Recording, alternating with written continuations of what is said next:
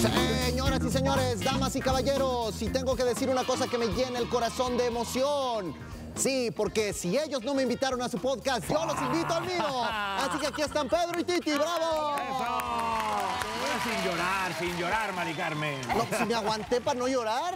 Estoy Bueno, tristísimo. muy triste. Ustedes, como dice Daniela Romo, prometen y prometen y nada, pero ¿saben qué? Qué gusto tenerlos hoy aquí a los dos. Bueno, a ver, pero déjame poner un poco en contexto. A para ver, la gente que lo sepa, pues Titi es mi esposa. Eso Sí. dice la ley. Es mi señora mujer. Por supuesto. Y no sí sé soy. qué anda, aquí. Vamos a ver qué, qué- qué quieres entrevistar. o Y qué. madre de uno y próximamente de su segundo hijo. Más le vale que para el segundo también, ¿eh?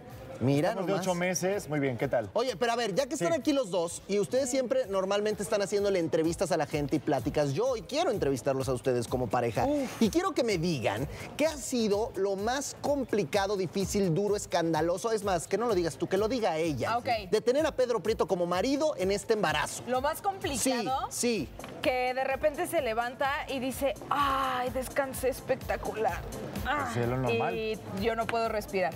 Y en ese momento, ¿qué te dan ganas de hacer? Pues no, es que sí lo hago. Le digo, por favor, eh, no me hables. ¿Qué tal que no hablamos y lo dejo sin desayunar? Ah, Es que, a ver, no. una cosa que Sí pasa cuando te casas es normal preguntar, oye, ¿qué tal descansaste, cariño? ¿No? Entonces, a mí no me hace falta que me pregunte, yo ya te lo digo directamente. Digo, oye, pues descansé muy bien. Pero descansa muy bien siempre. Pero, a ver, con el embarazo hay que decir que de repente te dan calambres. O sea, puedes estar dormida y... Y entonces te arde que él diga que descansó bien. Pero esto Me es para arde. la gente. A ver, papás primerizos, por ejemplo, ¿no? Sí. La mujer está embarazada, el hombre no, y entonces uno dice, bueno, pues el hombre la pasa tranquilo. ¿La pasa tranquilo el hombre? Es que no la pasa tan tranquilo, es lo que pasa, que cuando uno está de repente de pareja y normal, pues sí estás muy feliz, ¿no? Te puedes ir de viaje como tú te fuiste. Claro, a la Pero playa. cuando ya aparece un bebé, pues ya que la relación y la dinámica de la pareja cambia muchísimo. Es que, ¿sabes qué pasa? A ver, yo he escuchado a muchas mujeres y yo en el podcast hablo de, de que, pues bueno, el embarazo tal vez no es el momento más feliz de mi vida. Sí. Y hace poco le dije a Pedro, ya descubrí cuáles son las mujeres que dicen que eh, durante el embarazo estaban felices. Son esas mujeres que tenían una vida horrible. Estoy convencida. Pero a ver, a ver, a ver. Porque la gente, la gente a ustedes, muchos nos siguen y están, pues, clavadazos en su podcast. Sí. Como uno de los podcasts número uno que hay, pero también reconocen que no son una pareja muy convencional. No, para nada. De hecho, la gente el- critica muchísimo porque justamente lo que hacemos es no romantizar la maternidad y la paternidad, porque es la- así es la vida. Pero sí nos sirve de terapia el estarlo hablando y, y constantemente que recibimos este mensaje de, oye, no le pasa a todo mundo el tener tan buena comunicación. Yo sí aconsejo el, todas las parejas, ábranse un podcast, aunque no lo publiquen, porque parece terapia, está a ver, delicioso una pregunta. hablar. ¿En algún momento te has, ah, no sé, has pensado que la maternidad no es para ti? O sea, una vez que ya nacido el bebé, has dicho, creo que no puedo ser madre. Lo sabes perfectamente. Sí, pero la gente Lo no, díselo a la gente. Lo sabe perfectamente. Cuando nació nuestro primer hijo, a las dos semanas le dije a Pedro, creo que no estamos listos para ser papás. Y que lo regalamos, ¿o qué? Es lo que él pensó. O ¿Y sea, tú como que no para lo ser pensé papá? tanto. Pues yo es que yo ya estaba hecho, yo es que nací siendo papá. No, yo sí estaba muerto de miedo, pero con ella, o sea, sí tuvimos que cambiarle un poquito eh, por la dinámica de ser el macho, ¿no? De proveer, el ser que no pasa nada, el que no llora, el hombre que está fuerte. Entonces, abrirme y decirle, Sí. oye, estoy...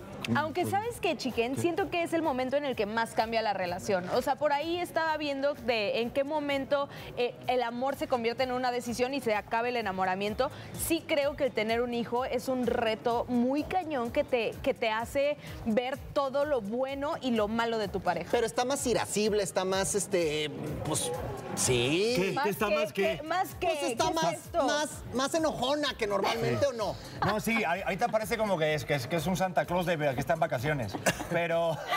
Pero me, puedo, Pero, me pero- puedo poner violenta en 3, 2, 1. Y te le pones. Eh, Pero a la gente en general no entiendo por qué me ven y sonríen. Yo digo, ¿qué? ¿Qué? ¿Qué? ¿Por qué me sonríes? Me- em, o sea, eso me enoja. Sí, Está de- raro, ¿no? Pero, pero yo les digo algo, mira, la, la verdad, lo que vive el hombre, porque claro, ustedes sí se llevan toda la friega, la neta, en el embarazo, en el posparto, todo.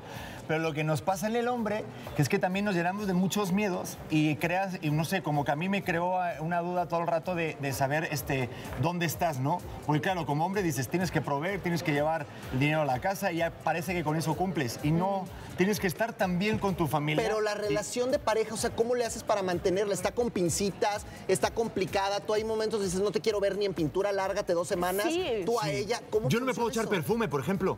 Sí, no, o sea, sí me ha tocado que le digo, Pedro, hazte para allá, en este momento no me caes tan bien. Creo que es como instintivo, a muchas les pasa que es como no puedo ni olerte. Pero tú, a ver, tú llegas a reconocer que en algún momento el hombre queda un poco desplazado en, en este tema de la maternidad y que, y que- y que está como hecho a un lado poco. y que la protagonista te conviertes tú. Sí, sí, o sea, sí me doy cuenta que, que la atención va sobre la mamá, pero en cuanto nace, se olvida la gente de la mamá. Eso también es cierto. O sea, el posparto es muy duro porque durante nueve meses todo el mundo te pregunta cómo te sientes. Día uno de que nace, nadie te vuelve a Cuando preguntar. nació en cómo el estás. hospital, pregúntame si alguien dijo felicidades, Ah, Pedro. no, pues no. Sí, no, no, y no. con este desplazamiento, porque claro, después el protagonista va a ser el bebé. Claro. Pero tú en este momento, ¿qué le quisieras decir a tu marido? Que a lo mejor se ha sentido alguna vez desplazado Mm. o que alguna vez se ha sentido que toda la carga está hacia ti y luego hacia el bebé y luego hacia el otro bebé, que hace a veces hasta lo imposible porque tú no te des cuenta que él está haciendo cosas para no hacerte sentir mal. Uf, chicken, qué buena. Yo creo que, que le diría que, que relaje la vena cacaria, o sea, constantemente estamos bien, o sea, está, está padre el que podamos comunicar y creo que el canal de comunicación está abierto. A veces él dice, es que siento que no te puedo decir nada, pero como invitarte a que sigas no sé, compartiéndome todo lo que sientes, los miedos, absolutamente todo. Creo que es súper sano como pareja el que no, no te sientas con miedo a expresarme alguna cosa, por más mal que yo ¿Y esté. tú? Yo, ¿sabes qué? Yo, eh, pues yo sí me pongo muy bobo, pero es que yo, yo siento una profunda admiración por mi mujer. Es tremendo, es tremendo. Creo que de las mejores elecciones que he hecho en mi vida es poder dejar que, que de repente pues, me acepte como el papá de sus hijos, que me haya querido en el momento que te dije, oye, vamos a formar una familia, y haber acertado en eso, de verdad que ha sido lo mejor que he hecho en mi vida. Es una mamá, es una mujer, es mi esposa, es mi pareja, pero ver cómo cuida a mi bebé y cómo cuida ahorita el siguiente embarazo me hace decir de, wow, menudo pedazo de mujerón que eres, gordito. Y esto que están viendo, amigos, es algo que probablemente a ustedes como pareja también les puede suceder. Que venga un embarazo, que vengan momentos complicados, que vengan momentos donde digan, ya no quiero estar ahí, pero después escuchen estas palabras y recuerden por qué verdaderamente están ahí, por qué están haciendo esto y por qué decidieron traer una bendición al Que mundo. se vale tener miedo, ¿sabes? ¡Claro! Hay mucha gente que no lo dice por, por justo, ¿no? El que dirá, la vergüenza, la pena. Pero Yo creo que se vale también el, el no sentirlo tanto, el decidirlo y decir, Pedro es un gran papá, Pedro es una gran persona, hay, hay cosas que me encantan, hay más cosas que me encantan de las que no me gustan, este, pero es una realidad que no siempre estoy enamorada con el sentimiento, hay que hacerlo mucho con la cabeza. Sí pienso que el amor es una decisión. Y como pareja, mañana tienen un evento muy importante que me gustaría que platicaran, por favor. Pues mira, estamos muy contentos porque tenemos el 11 de febrero, mañana a las 5 de la tarde, ahí en Ciudad de México, en el Foro del Tejedor, nuestro primer evento con público en este podcast que tenemos, que nos ha ido tan bien, Sí. para compartir con la gente justo esta experiencia, que es un podcast interactivo, y pues verlo nacer de un día, de una tarde, de echar así unas risas y ahora que transformarlo en algo que puede estar siendo compartido con la gente, pues la verdad nos llena de mucha ilusión, así que pues que vengan, que se metan en nuestras redes y que reserven un lugar para mañana a las 11, el, el 11 de febrero a las 5 de la tarde. Va a estar increíble, chicken. Ahí te vamos a ver. Pues te agradezco mucho, mi querida Titi, que estés aquí. Señor Pedro Prieto, qué placer tenerlo ahora de este otro lado, ¿verdad? Gracias, sí. Y bueno, que vive el amor, ¿no?